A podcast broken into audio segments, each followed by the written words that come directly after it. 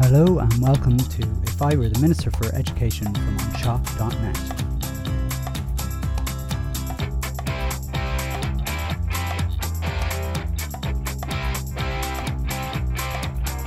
Episode 20 Replace Small Schools with Hubs, Part 3.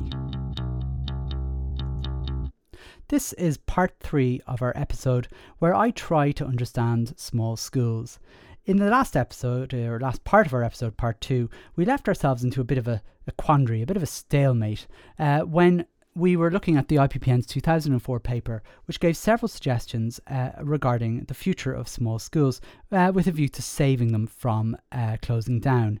Um, unfortunately, their conclusions were to go for the path of the least resistance as policy, and in 2005, which is still their policy, informal clustering between schools.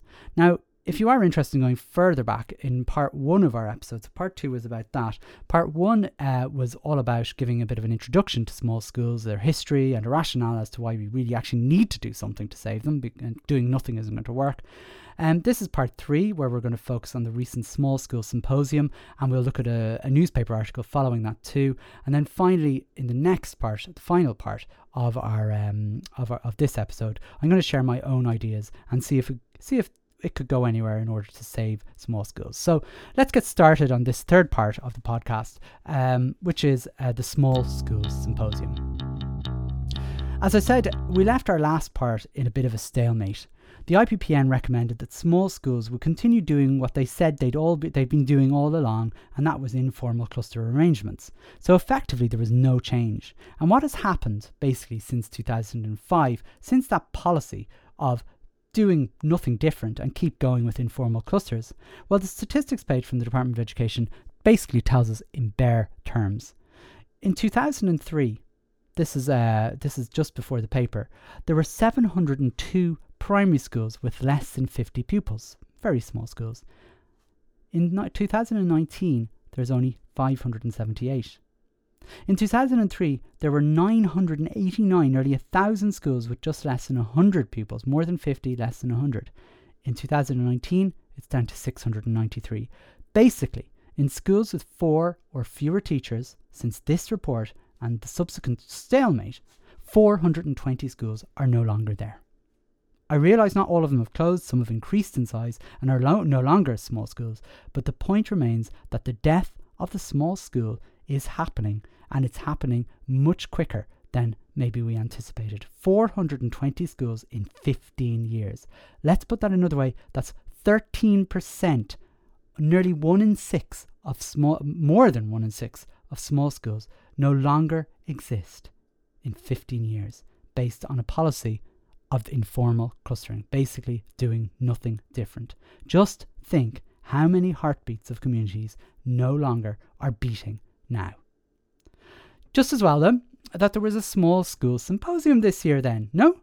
Well, on the 26th of June 2019, just a few weeks ago, uh, well, at this time of recording, sure enough, the big lads saw fit not to bother with actual principals and descended to meet, uh, descended uh, somewhere, I don't know where they met actually, to be honest with you, to decide what should be done with the old small schools. Well, I'm going to go through some of the key points from each of the agencies that had representations and then basically publish something before I basically wrote this podcast episode. The government were first um, with their press release, which is basically written on the day of the symposium, so there's no mention of any outcomes. Uh, but basically, their press release seems to want to tell everyone how brilliant they are. They're great. Uh, much like everything these days from the government, there's a lot of text, but they don't actually say anything in it. However, this is all we have from the government. And the first thing you'll notice is that it defines small schools as those having four mainstream teachers or fewer which is 44% of all primary schools. And they note that only 14.5% of primary age uh, children attend these schools. I don't know why they put that as a point, but it's a point anyway. They then break down the numbers and note there's a number of island schools that get together to get basically get to be two teacher schools. And next they talk about how awesome they are. And this forms basically the rest of the press release. And some of the new initiatives they have taken in recent years to support small schools include reduction in staff and pupil teacher ratios I, I have to I, I, laughed a little bit when I when I heard them self congratulate themselves, saying the current teacher allocation ratio in all primary schools are now at the most favourable ever seen at primary level. there, there is no word, of course, that it's still one of the highest ratios in the OECD. But anyway, that, that aside, it's the best ever. Um, other improvements include the appointment of a second teacher where the school is the sole primary school on an island and a mechanism whereby one teacher school with an enrollment of 15 or more pupils across six it's too complicated anyway. They could basically if you go if you're a one teacher school you can apply to the department of education for extra people uh, for uh, but they won't give you a person if you're not on an island. What they'll do is they'll give you extra money and you hire a person uh, for a bit of the day. Anyway one teacher schools basically have to write to the Department of Education to determine if there's a possible gap in uh, having a second adult present for the duration of the school day. Um, and uh, basically, the presence of a second adult helps to address health and safety concerns. Uh, and where they've identified a gap, I mean, this is ridiculous stuff. Um, I, I just don't want to finish that sentence. Uh, it's too ridiculous. Anyway, I was interested in the next one, and I, I don't know anyone doing this. A pilot shared governance structure is in place since 2015. I've actually never heard of anyone doing this, having basically shared boards of management, and it's been agreed to continue to allow schools operate this arrangement on a voluntary and pilot basis during the four-year term up to 2023. So basically, um, they're extending this pilot, which I've never heard of, uh, and I don't know if anyone's taken up. I presume it has. Uh, basically, the pilot allows two schools, which are under the same patronage, to operate a shared governance arrangement subject to the agreement of the patron. And while each board operates as a separate legal entity, um, the benefit of a shared governance arrangement is that the same group of people are managing issues that arise in a consistent manner in each of the two schools. Ultimately, it doesn't seem like an improvement, but it's certainly a step in the right direction. It's not a step in the right direction. It's a step in the idea of the Swedish model, where we have a governance of a few schools, clusters of schools. Anyway, they also go on about school buildings being allowed to be used for uh, outside school time. I, am fairly sure they don't own the vast majority of small schools because they're old buildings, so I think they're owned by the church. So I've absolutely no idea where they're going to go with that one. But in fairness, it's something that is part of my own proposal uh, later on to save small schools too. So I have to let them away with it. But the most laughable one is their support for school leaders. And this is what they have to offer the small school principal. This is it. This is it. School leaders have a key role to play in determining the shape of our schools and student outcomes. Recent developments, including coaching and mentoring for school leaders and proposed changes to the appointment procedures for principals in primary schools, are designed to further develop our leaders of learning. Yeah, mentoring. Not extra release time, not extra resourcing, no reduction of workload. It gets worse. They say they're increasing funding. Obviously, that's good news, isn't it? Well, however, funding was originally cut by 15% a few years ago from a very low base anyway. So the increase of 5% is, is, is it's not really an increase. It's a restoration, maybe a partial restoration, which in fact, in fairness to them, they admit it's a partial restoration of the grant. But they say it is like a big positive thing. I just don't understand it. Anyway, finally, they mentioned the student and parent charter, which they really should have left out because it's actually not an improvement uh, they've made um, because it isn't happening uh, yet. Um, so it's irrelevant. Uh, anyway, that's it. So basically, they aren't offering any ideas, they're simply stating how great they are. So that's the Department of Education. I'd say you're enthusiastic to hear the rest. We'll move on to our friends in the INTO and John Boyle, who is uh, our new uh, overlord uh, of the um, INTO, gave his remarks after it. And it's important to note that John Boyle is the head of the INTO. He is not a politician. I need to repeat, he is not a politician. His job is to give the government a very hard time on behalf of small schools. So let's see how he did. Well, he opens up with a rather chummy uh, kind of phrase. 15 weeks ago, Minister McHugh and I were informally chatting at the International Summit on the Teaching Profession in Helsinki as you do. Minister McHugh and I reminisced fondly about the small schools we had attended in Donegal, and we both acknowledged that small schools have a very particular challenges to meet nowadays. We got the bright idea that we should have a symposium to discuss how best small schools could be supported in the future, and I want to thank Minister McHugh and everyone in the Department of Education and Skills who have worked so hard to make this symposium happen. Oh my he spends the next while saying nothing except for one bit, which doesn't sit well with me. And this is what he says Small, intimate learning communities where all students are known and encouraged have more parental involvement, fewer discipline problems, and reduced negative effects from socio-economic factors and poverty.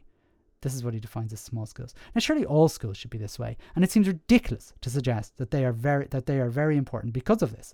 And I keep getting diverted by statements pitting small schools against big ones, and I will point them out as they come. I'm not going to go on too much about them, but I don't think this is very very good. I don't think it's a very good thing to pit big schools against small schools. I don't think there's any point in comparing them even uh, to basically say, well, this is good here, here, and here. But you know, because what that does is it's a divide and con- whoops, it's a divide and conquer uh, strategy, which which is very effective, I know, but it's not useful to save small schools. All it does is it annoys um, the other side, or whatever the other side might be. Anyway, we finally get to his first point, and it is in the INTO's view, the first key step in supporting small schools is to return teacher appointment figures to where they were before the recession. 53 pupils in a two teacher school and 83 pupils in a three teacher school are simply too many. We need to get to a place where small schools can appoint a third teacher at 48 pupils and a fourth at 78. Good God.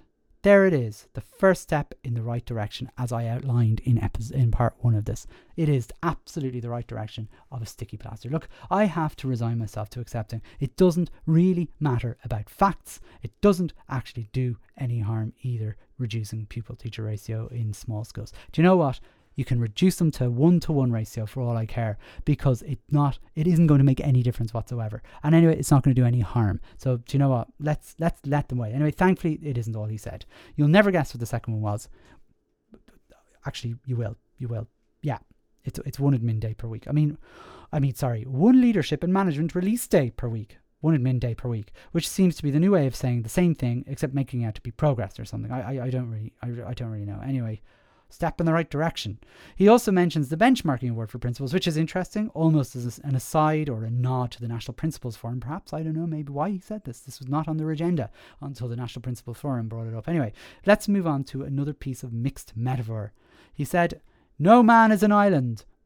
no island is an island. I- islands are not Anyway, he possibly figures out what he's trying. He figures out what we're trying to say. Basically, there should be no such thing as a one-teacher school, um, and that schools on islands shouldn't close under any circumstances, and they should all have two teachers. In fact, schools not on islands uh, should also have two teachers. There should not be one teacher schools. No man is an no island. Um, there should be no. Anyway, he then looks for better pupil-teacher ratios for small schools. Uh, I, guess that's fair enough, but it still doesn't solve the problem. He then goes on about the pilot scheme of substitute panels for rural areas, which is fine, and then he says every small school should have access. And I, I, that's a very low. I don't like that word access. The NCSE use it all the time. But anyway, to a secretary and a caretaker. Now, both of these things already happen, basically. I wonder if he meant sharing them because a cluster of schools, which is a good idea, or that all schools should get full time secretaries and caretakers. I'm not really sure. That word access is very, very interesting. And pff, I don't know how deliberate it was, but anyway, it's interesting. Then, for some reason, and I really don't get why the union do this, he feels the need to thank the government for the breadcrumbs they've offered since 2012. I, I, he says it has to be acknowledged that since the drastic cuts were imposed on small schools in 2012, some provision has been made for island schools, minority faith schools, and Gaeltacht schools on the grounds of geographical, religious, and linguistic needs. These schools are very important to rural communities and must continue to receive support. Anyway, finally, he makes some good points in his closing remarks. We need to rethink uh, how we organise small schools, and we need to strengthen the links between early childhood care providers. That's about it. Very little in the way of ideas, I suppose. Um, Ah, well, anyway. Let's move on. CPSMA, the Catholic management body, who, in fairness, and I have to put my hand up, I may not be very much in favour of denominational education, but the CPSMA, they they can manage schools. They manage their schools really well, and in fairness to them, they are not. Um, I know they, they run uh, over ninety percent of schools, so, so it's easy. It's easy enough for them to uh, help out other patron uh, minority patron bodies. But they are, in fairness, they don't have to, and they're very generous in that regard. Um, so anyway, uh, they generally make a lot of sense when they're not defending Catholicism, is what I'm trying to say. The CPSMA General Secretary Seamus Mulconry spoke, and in fairness, they are very succinct in the report, and a lot of these places could learn a lot from the CPSMA. This is basically their entire uh, press release. This is what they want. These are the demands. Full res- restoration of the pupil teacher ratio for schools of um, four, to, uh, four and under to the pre 2012 levels, same as John Boyle up there. Provision for at least one leadership admin day for teaching principals, fine, same as John Boyle. All small schools with uh, special classes attached must have an admin status for principalship, totally agree. Uh, funding for a minimum of 20 hours secretarial support per week must be provided to all schools at civil service rates. Yes, I, I agree with that. Uh, I, I go I go more into that to be honest. I'd, I'd go further. Uh, full restoration of the capitation grant and a planned schedule of increases in the future. I agree with it, but I don't know if it will save a small school. The requirement for an eight member board of management be changed to a four member board in the case of two teacher schools. Um, don't know if I agree with that. Substitute cover must be provided and funded by the Department of Education and Schools for all teacher absences. I, okay, I don't know how that's going to save small schools. Supply panels must be extended nationwide to ensure provision of substitute cover for teacher absences.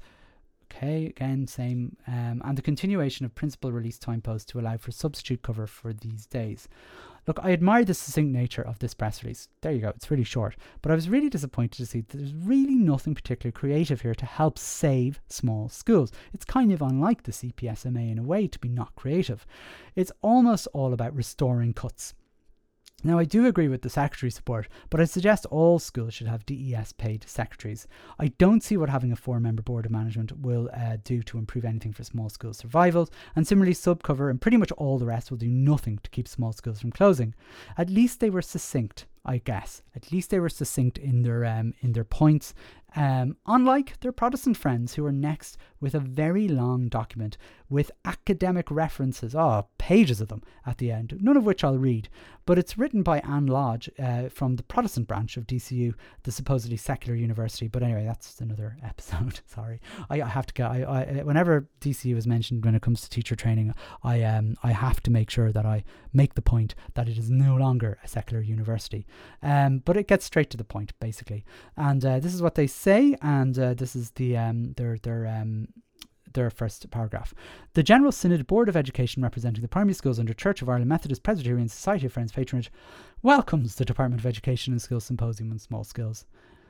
There you go. They welcome it. Why? Well, the second sentence gets gets to the reason. 79% of the network of primary schools under Church of Ireland Methodist Presbyterian of that uh, basically Protestant patronage are designated as small schools of four classroom teachers or less, nearly four out of five.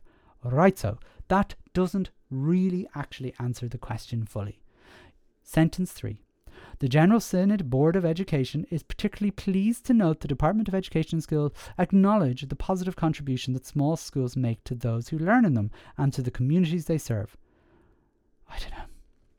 I mean, I don't know. What's it saying really? We'll see what the rest of the paper says. Basically, the idea of this paper seems to look internationally and frame them in the context of countries like Sweden, Finland, and England, who have seen small schools as politically and culturally important to support rural and isolated communi- communities and have taken steps to actively support them.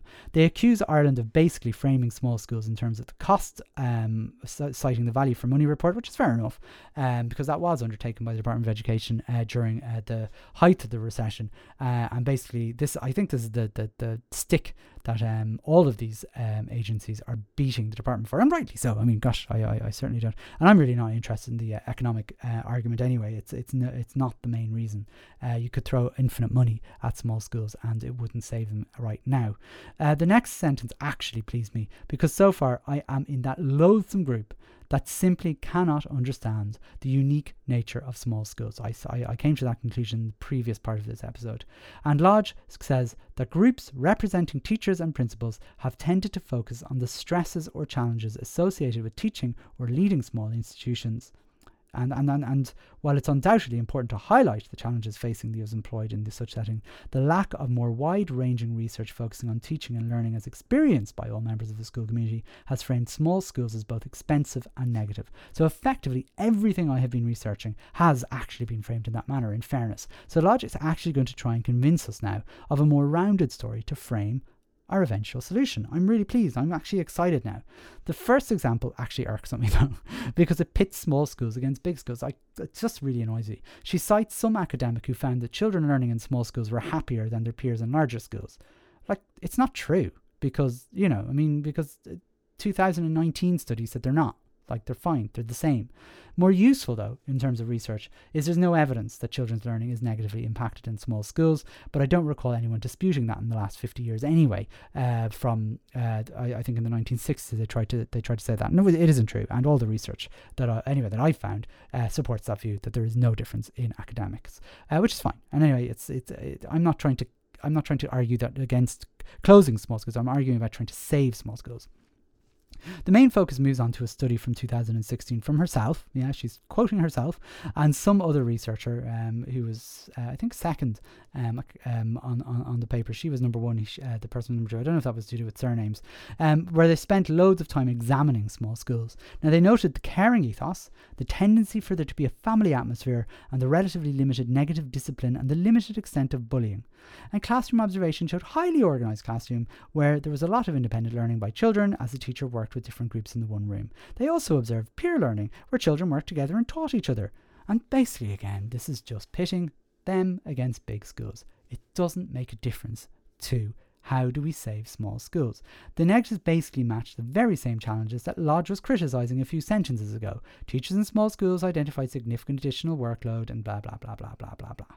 Lodge moves on to criticising this one fits all approach, which Ireland can certainly not be accused of. I, I can't really understand how Irish academics would say the Irish system is a one fits all uh, system. It's, it, given the complete mad complexity of our system.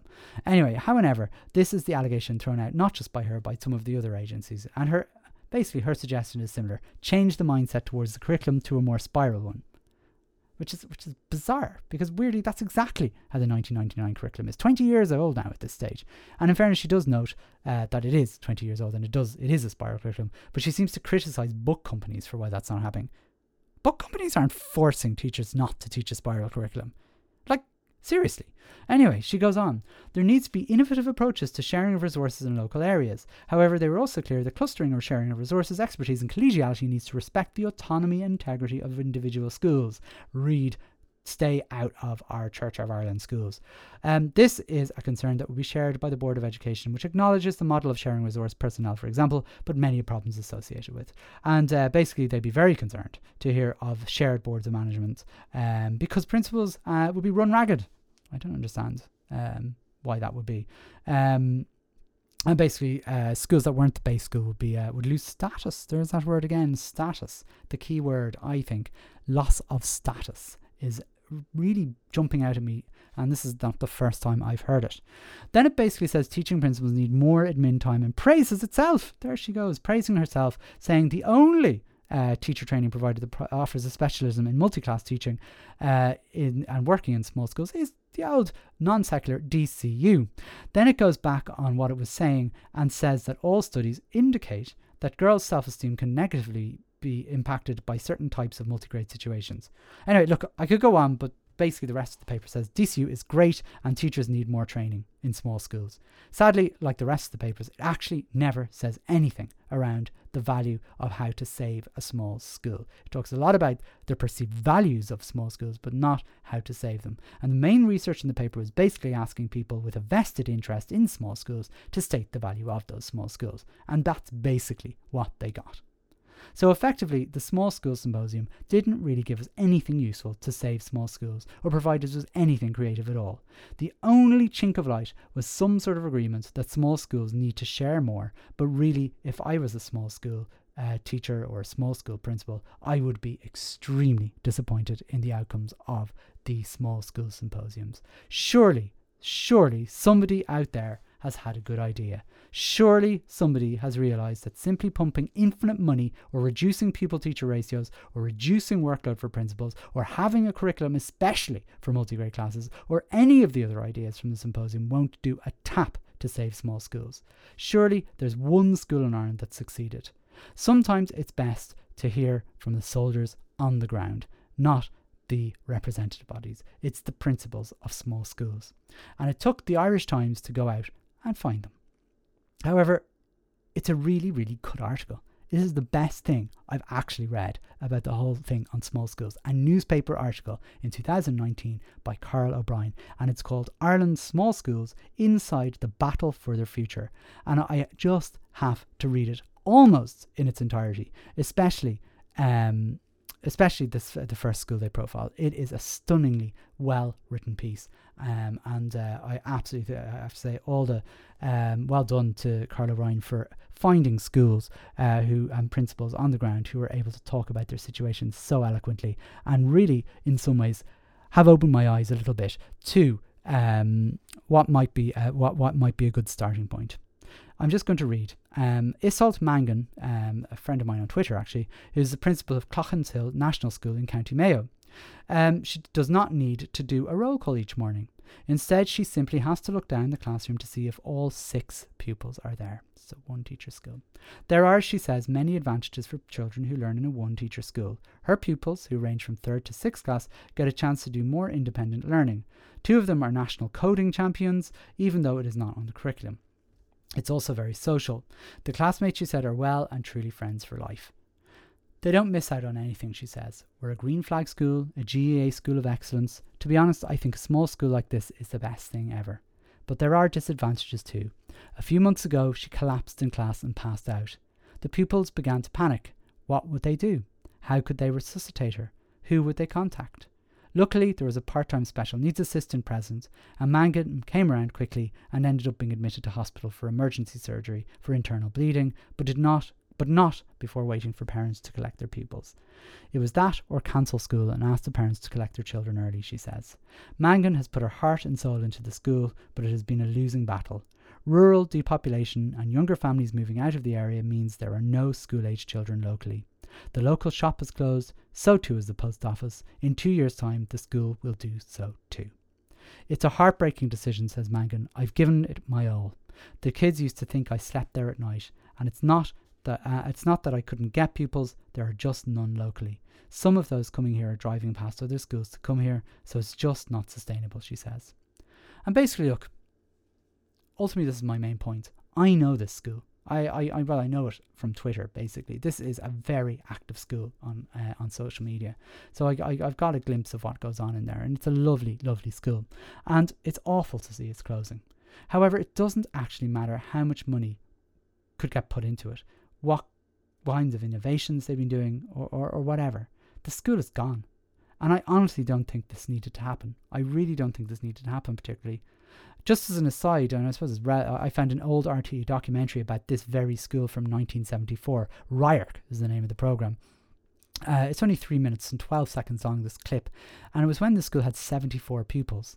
54 of them came by school bus, 19 came by car or bicycle, and only one walked to the school. I mean, this is not an area where there's been a huge population yet they had 74 pupils in 1974. How did it get from that point to the fact there's only six pupils in total now?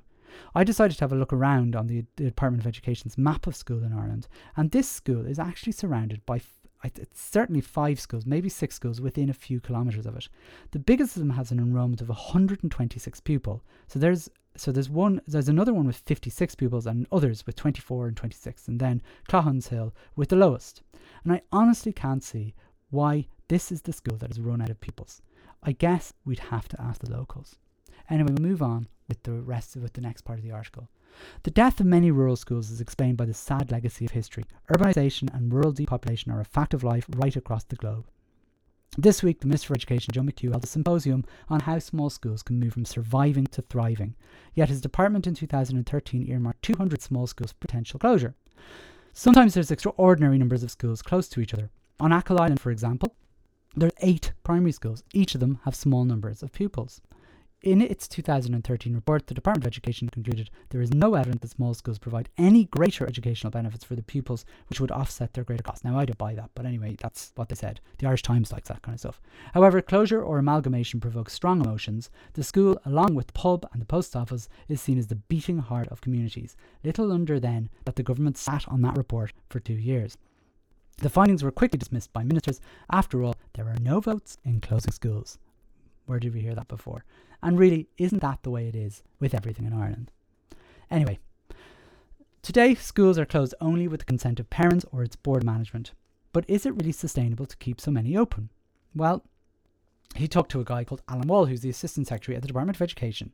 Um, and he says Ireland is not alone in grappling with these issues. Scotland, New Zealand, and Australia have similar troubles. The issue is beautifully complex, he says. I don't know what that means. Sometimes parents bring children with them to local towns when they find work. Sometimes the traffic goes in the other direction, with parents wanting small classes. The article continues with the same bland ideas from the various stakeholders in the small school symposium. The journalist is not convinced by the sounds of things, which is good, and believes while there are no silver bullets to the problem, he gives an example of one school. uh, which has seems to have solved their problem, which is Derryoober National School in southeast Galway. So what did they do? Well, here we go. The school overlooking Lough Derg is just a few kilometres from the County Clare border. It was founded more than 160 years ago and once had 100 pupils. Some years ago, it dropped to single figures, and the prospect of closure loomed large. So far, so very similar to Cloughan's Hill. And in three very short paragraphs, the silver bullet may have been unearthed. The principal said, The community came together. Instead of accepting closure, they pledged to keep it alive. People feel so attached because they went to the school, as did their grandparents, their great grandparents, their great great grandparents. They fought hard for the school. I said, this is the principal, I am going to turn this school around with ye. We're all in it together, says Lohan. So a childcare and after school facility was built that summer to encourage commuting parents to use it. And by the following September, eight children started school, which got numbers above the threshold for a second teacher. Six more are enrolled for next September, and if current trends continue, the school will have a third teacher very soon. Nowadays, the school opens at 7.30am and the after school goes on till 5pm, says Lowen. We've a breakfast club, we're introducing a hot dinner from a local restaurant for the after school. On Monday mornings, we have music, yoga, and gymnastics. On Tuesday, we have swimming. On Wednesdays, we have hurling. The death of rural primary schools is not a given, he says. It has come full circle now, and people are delighted the school is open. We have people actually coming back to the community. What a great, um, what a great story. Now, I'm not saying that any school that is closed um, has closed because it's their own fault. You know, that would be a stupid thing to say. Yeah, this thing worked for for um, the, this particular school, but unfortunately, population decline is happening, and this is the main reason why small schools are closing. And maybe Cloughan's Hills just was the loser in the survival of the fittest game. No, no fault of their own. I also have to wonder where the pupils are coming from in Derryoober, for example. Population isn't growing. And is it possible they're basically moving from other schools in the area? So again, I checked the map of schools in that area, and there are nine primary schools within a 20 minute driving distance, around 20 kilometre driving distance from the school. Um, Google Maps is great for distances. Anyway, what that might not be the case either. And to be honest, I don't know why you need nine primary schools in such a small area. They all have the same ethos, by the way, just as a, as a as an aside, if there wasn't a big inlet beside it to the east, so there's a big kind of part of the, the lake, I think it's Lough Derg anyway, to the east, there's loads of schools on the other side of that. And if you actually built a road bridge in the inlet, you could add another eight schools within 20 minutes travel. Now, anyway, I'm not proposing to build road bridges as part of my solution. I must say, after watching the documentary, um, uh, that I mentioned there a few minutes ago, all three minutes and 12 seconds of it, it was really sad to see that in 45 years, the school going from 74 pupils to closing. However, what's worse is that while we might not have been able to save this particular school from shutting down completely, its history and culture could have been saved with some creative thinking. A community does not necessarily have to be one townsland, one village, it doesn't even have to be one town. A community is the people within the area, and I genuinely believe that if we could change our mindsets only a little, we could make rural schools vibrant places which could, in the long term, increase populations of areas that are basically dying. And that's exactly where we're going to try and go next week with my own proposal to save small schools. I hope you enjoyed this episode and be sure to tune in every Wednesday morning just in time for your midweek slump. It's almost sure to get your blood boiling as we come to our conclusion and recommendations for my ideas to save small schools. This podcast can be found on iTunes, Spotify, and any other podcasting app by searching for either onshaw.net or If I Were the Minister for Education. I'd really, really appreciate you subscribing to this podcast so each new episode will be available to you immediately after its release. Please also feel free to review the podcast so others can find it more easily. I think I may be beginning to understand the plight of the small school. Maybe I'm not. In fact, maybe I'm getting a bit cocky based on an Irish Times article. However, let's see what comes of it next week. Um, thanks a million for listening again. That's part three of one episode of Anshaw.net's If I Were the Minister for Education. We'll be back next week for the final part, part four of how uh, we're going to save small schools. Thanks a million for listening and talk to you next week. Bye bye.